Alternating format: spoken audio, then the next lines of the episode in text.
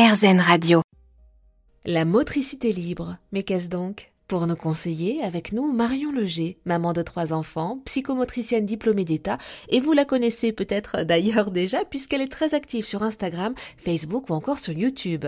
Bonjour Marion. Bonjour Eva. Expliquez-nous, c'est quoi la motricité libre? Ça suppose qu'il existe une motricité qui n'est pas libre.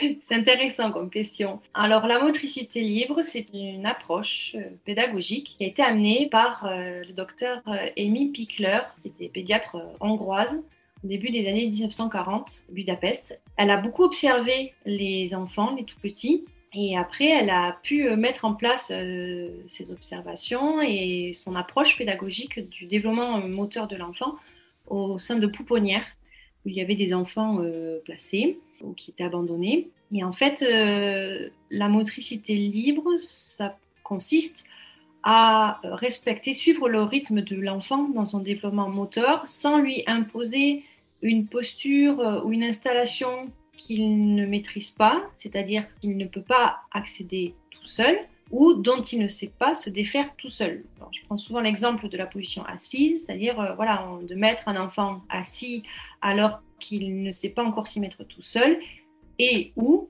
dont il ne sait pas se défaire tout seul. D'ailleurs, une fois qu'il est placé assis, il ne sait pas comment revenir, par exemple, à plat ventre quand il est fatigué de tenir assis. Donc la motricité libre, c'est le fait de pouvoir offrir à l'enfant un environnement qui est sécurisé et sécurisant, dans lequel il va pouvoir explorer en toute liberté et en toute sécurité. Et on évite de mettre des objets petits objets ou des choses euh, qui pourraient altérer sa sécurité et dans lequel effectivement cet espace-là va lui permettre en fait de développer ses compétences motrices à son rythme propre. C'est-à-dire qu'on ne contraint pas l'enfant et en même temps on aménage un espace qui va être adapté à son âge, à ses centres d'intérêt, euh, à son niveau euh, d'évolution motrice pour lui permettre du coup bah, d'accéder ensuite à de nouvelles compétences. Merci beaucoup Marion Loger.